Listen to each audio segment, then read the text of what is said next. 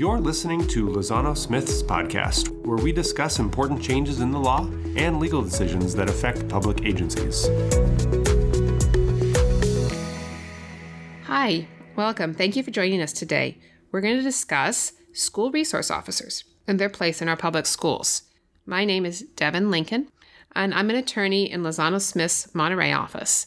And with me here today are my colleagues, Tom Maniello and Janelle Van Binsbergen. Tom, do you want to introduce yourself? Hi, uh, my name's Tom, and I'm in the Monterey office of Lozano Smith. I work primarily in the student practice group and the labor and employment practice group. And relevant to t- today's conversation in the student practice group, I spend a lot of time working on student discipline issues, the interaction of law enforcement with school districts, SROs, search and seizure, and so forth. A lot of discipline reform work there as well. Great. Okay, thank you. Janelle? Good morning. Um, um, I am a partner with Lozano Smith in the Fresno office. Um, I mainly work in the local government practice group, but I also work with labor and employment. And I focus on um, working with police officers, in particular, police officers both in the school settings and in the uh, city and county settings. Great. Thank you. So, as I said, our topic today is school resource officers, which is a term we will probably shorten sometimes to SROs.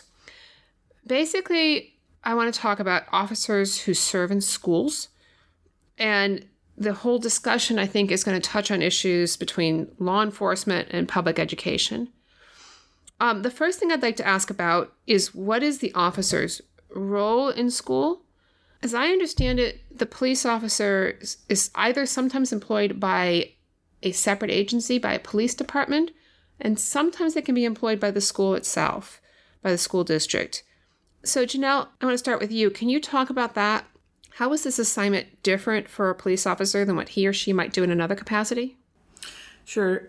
The it depends on how the police officer is employed. So, for example, under Education Code 38000, a school district has the ability to establish a security department um, or to establish a police department or to hire a, a what I'm going to call an SRO outside through another agency. So those are kind of the different situations in which you see um, law enforcement on a school campus.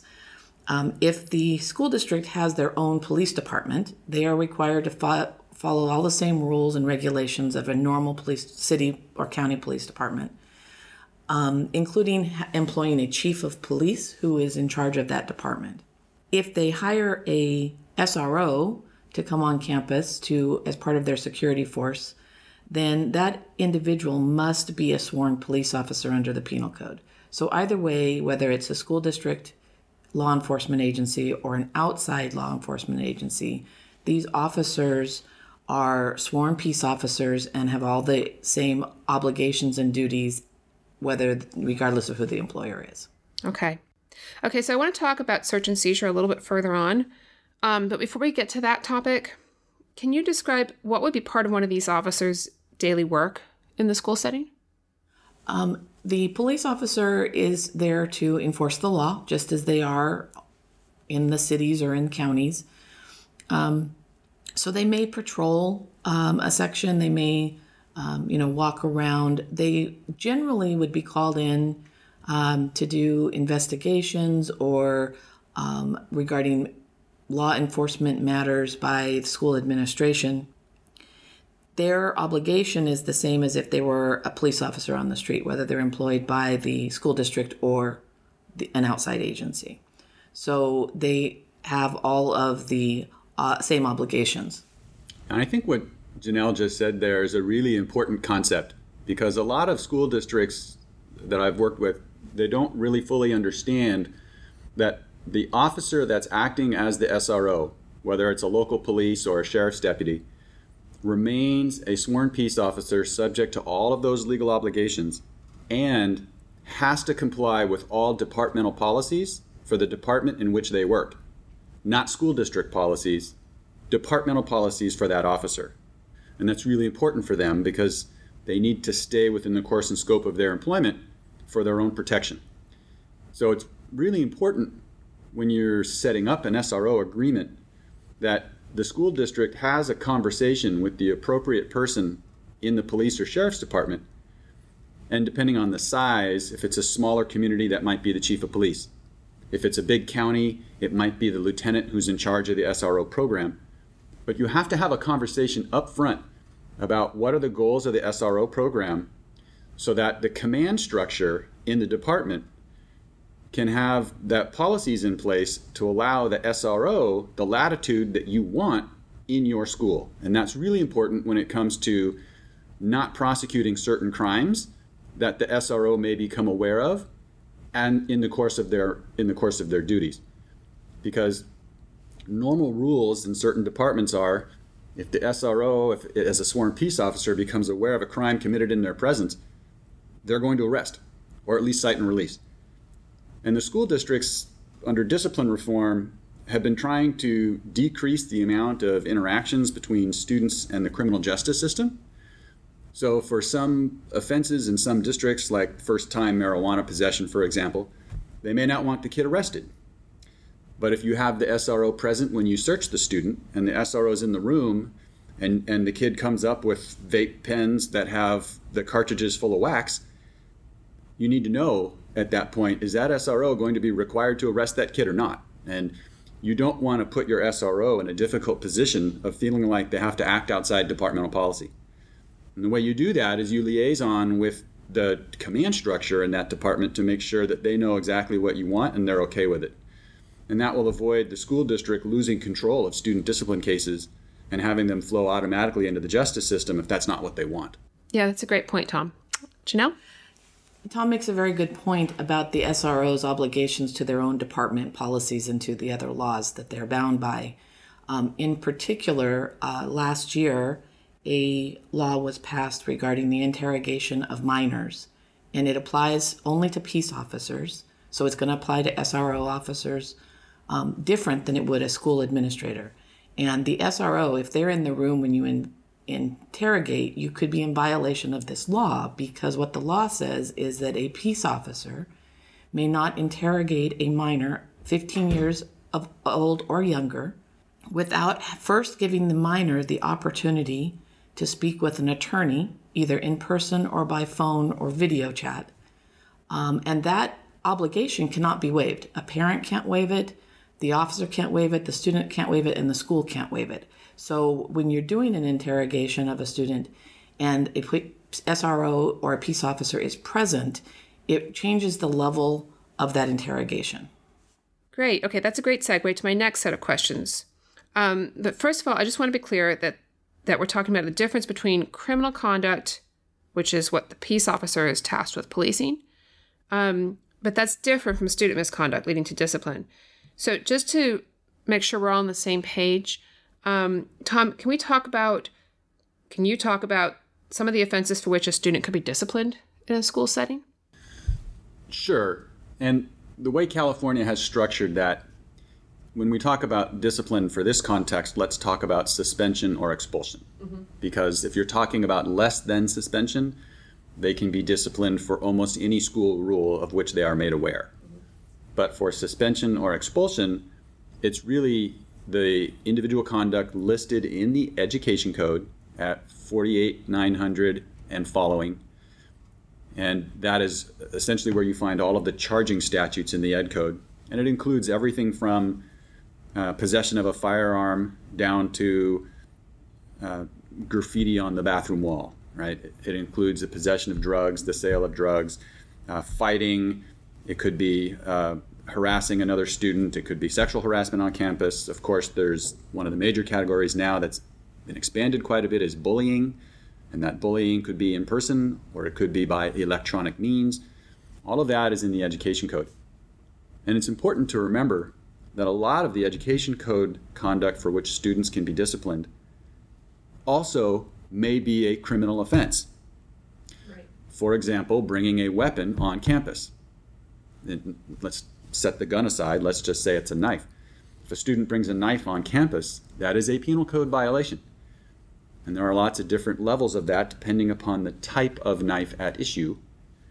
And that's a good example of where a lot of times school districts want to deal with that only as a school discipline offense and not push the kid into the criminal justice system. Mm-hmm.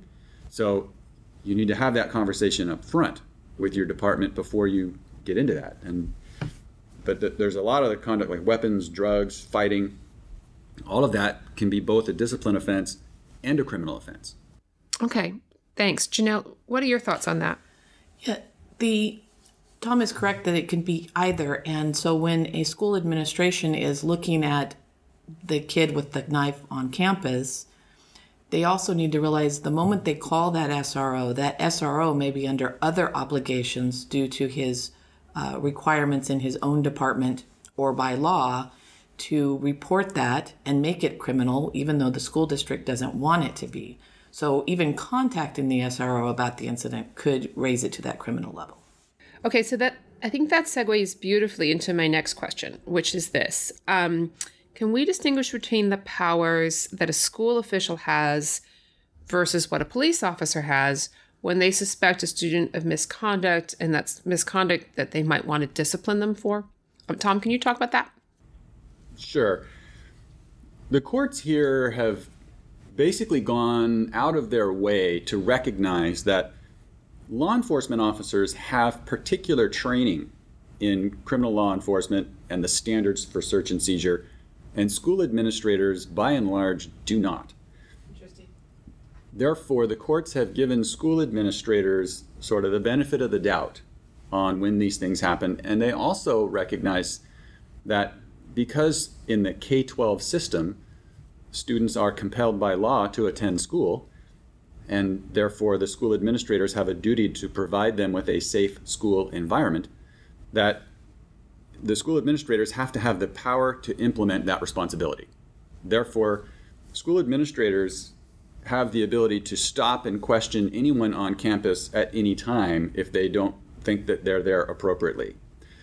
Uh, which is a little bit different than the law enforcement standard. So if, if a school administrator sees someone they don't recognize on campus, or if there's a kid that they believe is in the wrong place, wrong time, they don't need probable cause. They can confront that person. Who are you? What are you doing here? Why are you here? That's all legitimate. And depending upon what they hear, if that school administrator forms a reasonable suspicion based upon articulable facts that that student might be violating a school rule or or or the education code, then at that point, that school administrator is free to conduct a search within the scope of the basis for their suspicion. That is a lower standard than would ordinarily apply to law enforcement. And this is where we can get into some really interesting conversation about when you have an SRO, to what extent does the SRO have to apply the criminal law standard versus the school standard in those interactions with students. Okay, that's exactly the kind of conversation I want to have. Um, Janelle, can you start by talking about the criminal law standard, which is probable cause, and, and what that means? Yes, the police officer would have to have probable cause to conduct a search, meaning they have to have some reasonable belief that a crime has been committed um, or some um, other basis in law to to conduct the search. Generally, it's that they have some belief that the crime has been committed or will be committed if they are not, uh, if a search doesn't occur. Okay, so that's what we refer to as probable cause. Yes. Okay. Now, so how does that work for an officer who's serving in a school setting? Because they're bound by that probable cause standard. When they see the same scenario that a school official sees, do they think about that differently than the school official does? And and how does that play out? Probable cause versus reasonable suspicion. Janelle? So a police officer, as I said, remember an SRO is going to have the same training as a normal police officer, a city police officer, county police officer. And part of that training includes identifying what is probable cause, how to conduct a search. And so that's their training. They are not going to think of it like a school administrator. They're not going to necessarily think, oh, we need to give the kid a break. They're going to be thinking, this is a crime and I need to stop this or it's going to escalate. And police officers tend to have had experiences um, in that realm and dealing with a criminal element where that if they can't catch it early, uh, they can prevent a worse crime from happening. The uh, typically an SRO, um, like I said, is either employed by an agency or even in those instances where a school district has its own police force, those police officers that are hired by the school district because they have to be sworn police officers with training and POST certificates, etc., um, typically are retired police officers or former police officers of another agency. So again, they have had ex- years of experience dealing with um, the addressing criminal element, and that's how they look at it, even though they're on a school campus, typically. Okay, and so how does this work in relation to the law that you were just discussing? The obligation of the SRO with respect to interrogating a minor. Um, um, if school administrators only need to have a reasonable suspicion to search, how does that apply to SROs and how does that actually play out? Tom? Here, the case law in California gives us some guidance, and it it's a little bit different in California than some other states. So I want to just talk about here. Mm-hmm. The general rule in California is that if the SRO is acting at the request of a school administrator, then the school standard applies. That's the general rule in California, and the appellate courts have confirmed that rule. If the SRO is acting completely on their own initiative or at the request of their department, it's a little bit nuanced. The general rule, I think, is still that if it is a law enforcement initiated investigation and is not initiated by the school, that the law enforcement standard will apply. There is an appellate case in California, though, that talks about the specifically context of a full time SRO, where this particular officer was his only assignment was at that particular school, eight hours a day, five days a week. And in that particular case, the SRO saw conduct happening in the hallway of the school in front of him. And, and because of that, he made the decision to stop and question the student and then, based on what he heard, the facts he gained in that interaction, he decided he needed to search that student and then ultimately found weapons on the student. The student then tried to have all that evidence thrown out in the juvenile court proceedings. And in that case, the court said, well, because this is an SRO in a school context, and because this person only came across the information in their role as an SRO, we will allow the school standard to apply. So there is that unique nuance where you have a full time SRO assigned to your site and they only learned about it because they were doing their SRO duties. I'm not sure the same rule would apply if that SRO obtained the information, say, from a detective at the department and then came on site to conduct the investigation. Okay. There, I think that nuance would change your outcome. Okay. Um, Janelle, what do you think about that? And to the extent that the SRO in that case was a full time, eight hour SRO. That's all he did.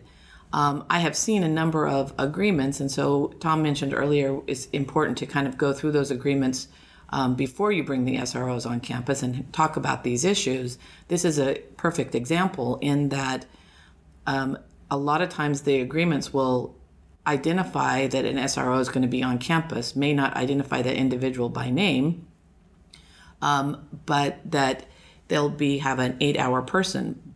It's usually someone who's assigned, and they're that officer is usually the person on campus.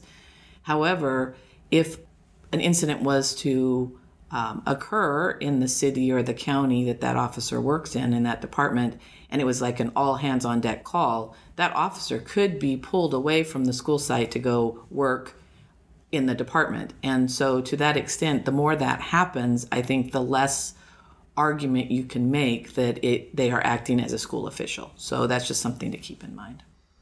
That's interesting. Okay, so earlier you were both talking about the context of a school resource officer being in an interrogation. When do you make that call, and what are some of the scenarios where that becomes complicated? I, this is Tom. I, I, I personally think, and I like to recommend to districts that I work with, that for routine school discipline matters, they really should be handling that with school administrators. And there are a couple reasons for that. One reason is because the SRO is a pretty expensive contract to have if the school district's paying for it. And you want to make sure you're getting the highest and best use out of that SRO for things that the SRO is best qualified or only qualified to do. And when you have, for example, routine student investigations where you just need to question students and there's no threat of violence, no weapon issues, no drug issues, uh, it, it's, it's a little bit of a misallocation of resources to use your SRO to do that.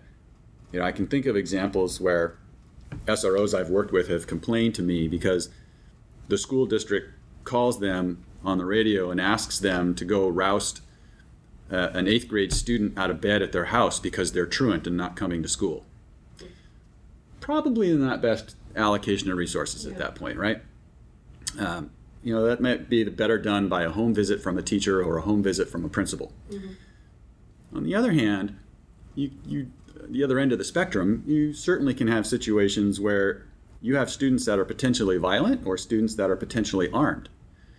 And in that circumstance, it makes a lot of sense and might be very advisable to bring an SRO along with you when you go to talk to that student. Because SROs not only are trained in the use of force, but they also have greater tools at their disposal for doing that. Mm-hmm.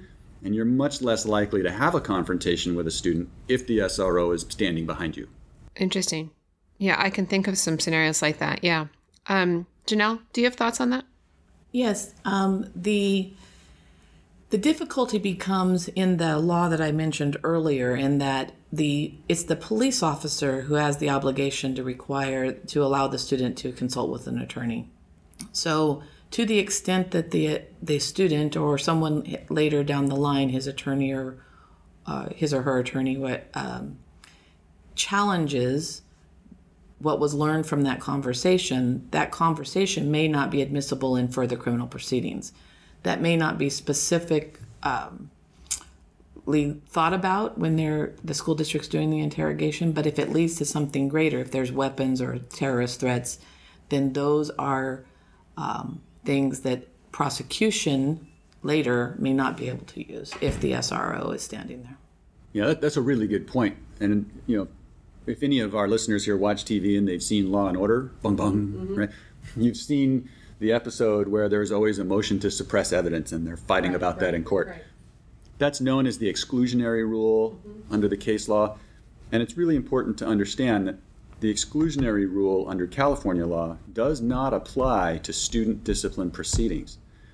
So even if a school district were to come in possession of evidence or obtain a student statement in violation of that student's Fourth Amendment rights, they can still use that evidence in a student discipline proceeding. The rule for the police in a juvenile justice proceeding is different.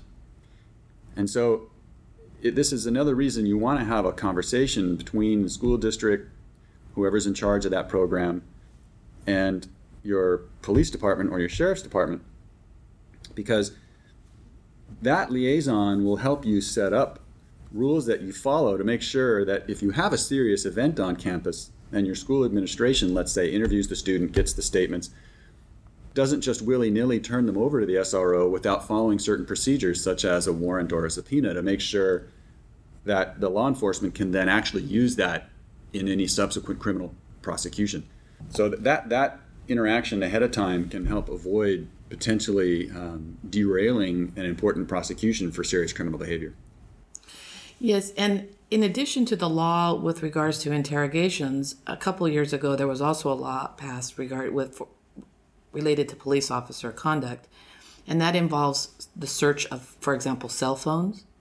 Uh, officers are no longer allowed to search cell phones uh, without getting a search warrant, and so um, to the extent an administrator searches a student's phone or gets pictures from a phone and then wants to give it to the SRO, the SRO may be prohibited from reviewing that information until they get the search warrant.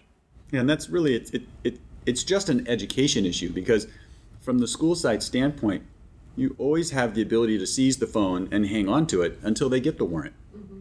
Mm-hmm. You can seize it and hang on to it as an administrator as long as you believe that if you have reasonable suspicion based upon articulable facts that there's evidence of a violation of school rule or crime on that phone. Mm-hmm. And if it elevates to the level necessary to inform law enforcement, let's say it's a drug dealing case, they can then go gather what they need swear out their warrant, come back, take the phone.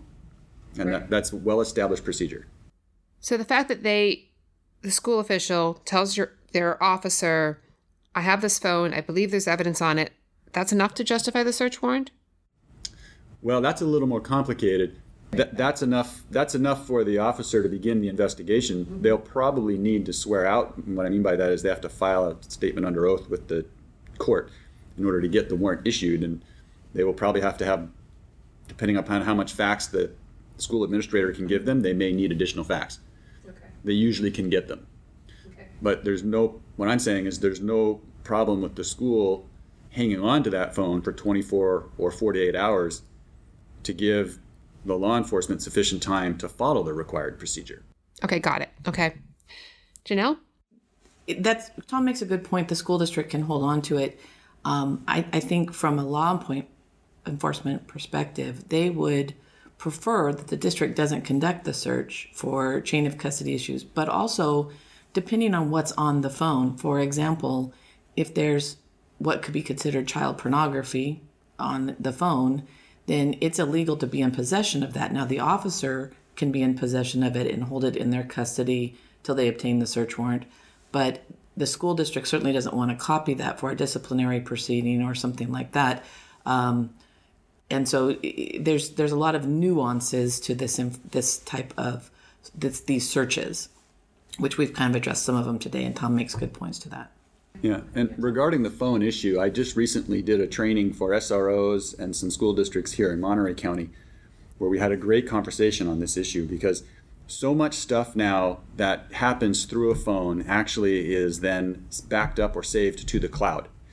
And so what that conversation had some really great liaison between the SROs and the PPS and the school administrators responsible for discipline because the SROs who were deputies in that context were explaining that, as Janelle said, they really would prefer that the school district not do a search of the phone because it creates issues of whether or not any data was accessed or modified and so forth. What they want the school district to do is make sure the phone is powered off, notify them right away, and then they will provide a special bag that runs electronic interference that you put the phone in. So, so because the student, if they know what they're doing, can go out onto the web and they can scrub everything off the cloud. But to the extent it's still resident on the phone, if it's powered off and if you can't get signal to the phone, it's still saved on the phone. right? So and and so knowing that ahead of time for these administrators was really important. Yeah. Right? Because now they can help preserve the evidence on the phone before it can be destroyed. And that's an example of the things you don't know unless you have that dialogue. Yeah, that's great. Okay, so now I'm going to move on to a different topic. Can we talk about video? I, I know video is a hot button topic in law enforcement right now. Generally, when is it okay to monitor school grounds by video, and what other issues does that raise? Tom, do you want to start? Well, strictly from a school standpoint, schools are able to put video surveillance anywhere on campus that doesn't have a reasonable expectation of privacy. So, for example, you would not be putting it in the bathroom, right? Mm-hmm. And there's a special ed code section that says you're not supposed to put them in the classroom uh, without the teachers and the site administrator's consent.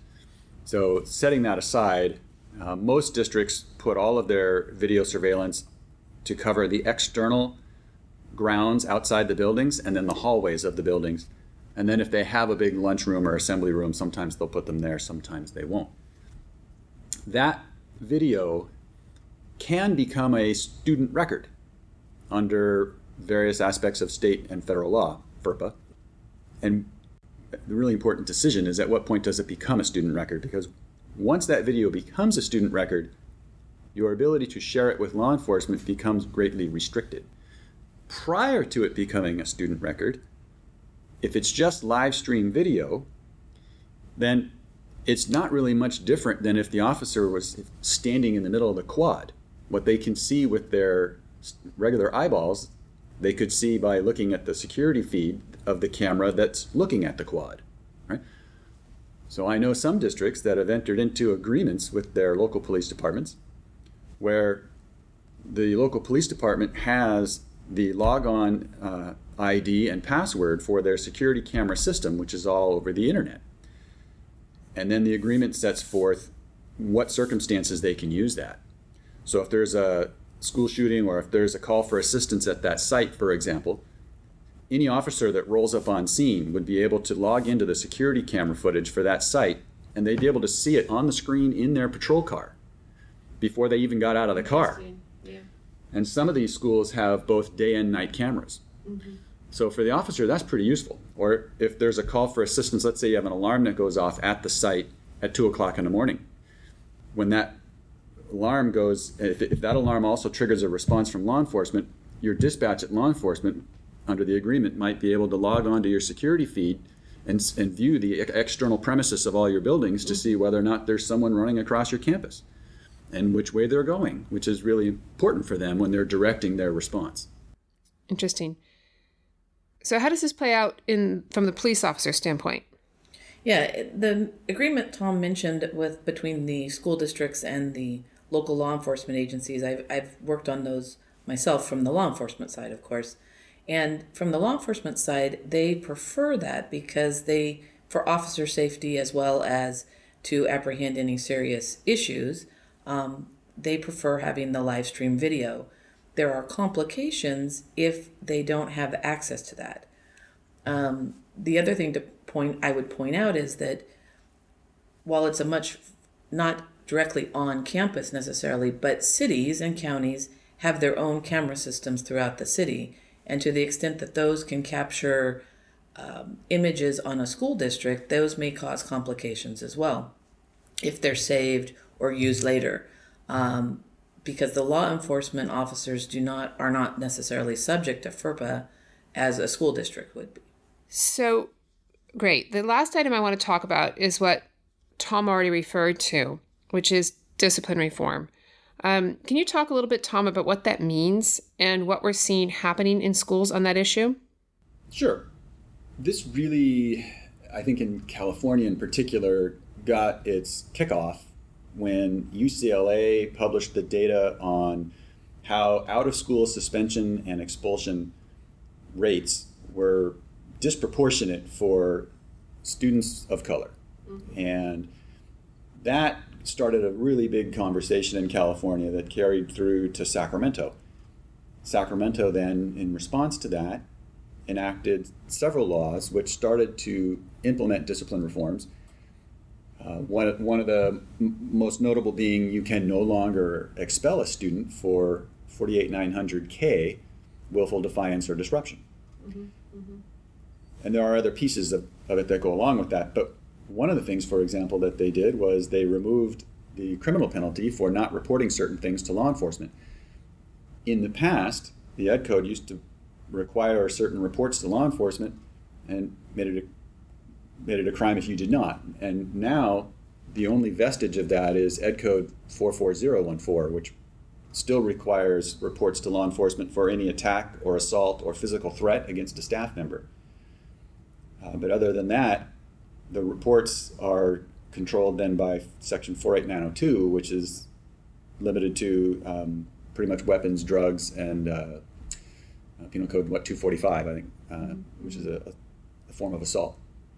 And the idea was that there's this concept of a school to prison pipeline where if students get pushed into this pipeline of, uh, of out of school suspensions and expulsions, then statistically they end up getting ultimately into the juvenile justice system and then the adult justice system. So, to stop that, they were trying to start with an earlier intervention and have that earlier intervention be a non out of school suspension and a non law enforcement interaction.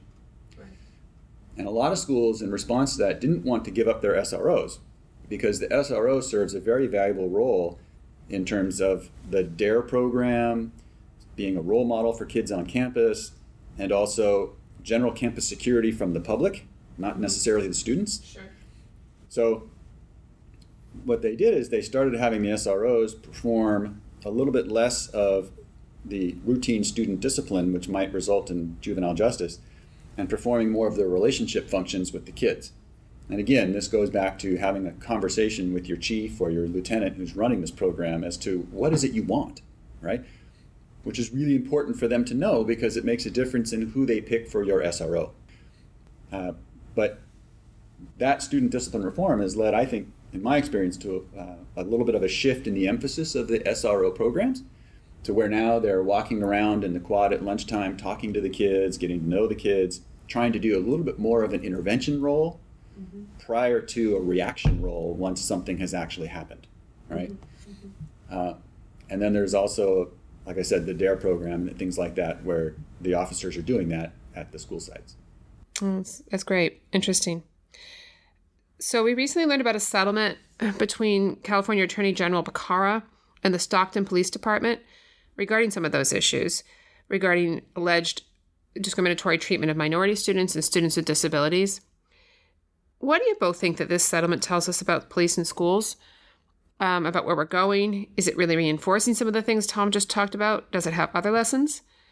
Janelle, do you want to start there? Yeah, they, I, I think it really does reinforce what Tom just said that the, the minor, the role of the police officer at, at the school site is really more for the major crimes and less for the normal everyday uh, student discipline issues. Um, the agreement itself even outlines things that would be considered minor incidences, and those would include, you know, use of profanity, defiance, disturbing the peace, dishonesty, um, loitering, possession of alcohol or tobacco, um, those types of offenses um, should be handled by administration versus um, the police department, and that will help with the concept of uh, rehabilitation and not getting that uh, minor student into the criminal justice system. So, thanks. In closing, here, I want to ask you both your general thoughts about when does this partnership between law enforcement and schools work well, and when does it not, or when can it work better? We touched on a lot of these themes already, um, but can you give me some final thoughts on that, Tom? Sure. Uh, I think it works really well when the superintendent of the district or someone high enough up at the district has had the overarching policy conversation with someone at the department, either sheriff or police, about what do we want and who's the right person to do it. Mm-hmm. Because you, it, it, people are just people. You will have some SROs that are 100% law and order, they're 100% enforcement. And if what you're looking for is a relationship type person, that might not be the best officer for your school. Sure. Right? On the other hand, if you're in a downtown urban area with a really high crime rate and a really high incidence of weapons and so forth, that might be exactly the guy you want. So you need to have a conversation about what is the goal of your program. Then once you have the people picked, once you have the SROs identified, and in some districts they have one SRO per comprehensive high school, and that SRO only works that high school. Mm-hmm. In other districts, they have to split the SRO across multiple sites. It's oftentimes a budget issue. But whatever your model is, I think it's valuable, highly valuable, to have that SRO and those site administrators get some training and some opportunity to collaborate between themselves on how are we going to do things mm-hmm. so that both sides know what the expectations are and both sides have that ballet all set up in advance before an incident happens. Mm-hmm. Mm-hmm. And then having a good SRO agreement between the district and the department that talks about student records, it talks about use of force, it talks about which programs the officer is going to do, and, and, and all, all of the minutia, I think really helps get your, your SRO program off to the best start possible. That's great. Janelle, any closing thoughts? Yeah, I, I agree with Tom that those conversations are very important. Um, in particular, to remember that most SROs, um, while that's district and the the superintendent or the chief can talk about who's selected or whatever, ultimately it is the chief or the law enforcement agency's choice, you, you know, unless you have some other agreement otherwise, on who to place there. And the law enforcement agency has to consider their personnel, their police officers, and the rights that those officers have, um, which vary and are different than a school employee. Um, and to the extent that you want to remove an SRO because they're not working, you may want to have had how that's going to happen, that conversation on how that's going to happen ahead of time um, due to the fact that there are certain laws that may prohibit a police department from just simply removing somebody from an SR program. So I, I agree with Tom wholeheartedly that those conversations and the intent and having that good agreement is the best way to go in these types of situations. Thank you both. This has been this has been a really interesting discussion. Um, it touches on a lot of issues in the wider world, and I really appreciate your time. Um, I learned a lot today, so thank you. Thank you. It was great talking to you. Thank you both. Thank you so much for tuning in to Lozano Smith's podcast today. We encourage you to visit our podcast page at lozanosmith.com slash podcast to find links and additional details on some of the topics we discussed today. Also, make sure to subscribe to our podcast so you don't miss an episode. Thanks and talk to you next time. If you have any questions about this topic, please contact the hosts of this episode or an attorney at any of our eight offices throughout California. Be sure to subscribe to our podcast on iTunes, Google Podcasts, Spotify, or wherever you get your podcasts. As the information contained in this podcast is necessarily general, its application to a particular set of facts and circumstances may vary. For this reason, this podcast does not constitute legal advice. We recommend that you consult with your counsel prior to acting on the information you heard.